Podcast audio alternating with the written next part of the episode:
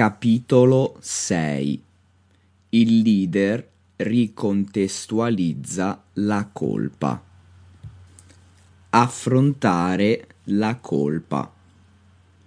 Un dettaglio poco noto del D-Day, evento della seconda guerra mondiale che modificò l'andamento del conflitto a favore degli Stati Uniti e dei loro alleati in cui centinaia di migliaia di soldati statunitensi, britannici, francesi e canadesi sbarcarono sulle coste della Normandia è che quel giorno il 6 giugno 1944 il comandante supremo delle forze alleate Dwight Eisenhower custodiva un biglietto nel portafogli.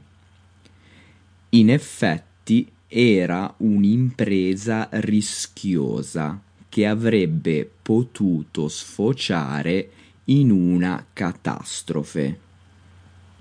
Sapendo che l'esito dell'attacco poteva essere determinato nel primo giorno dell'invasione, la sera prima Eisenhower aveva scritto degli appunti per avere qualche frase pronta se l'invasione fosse fallita.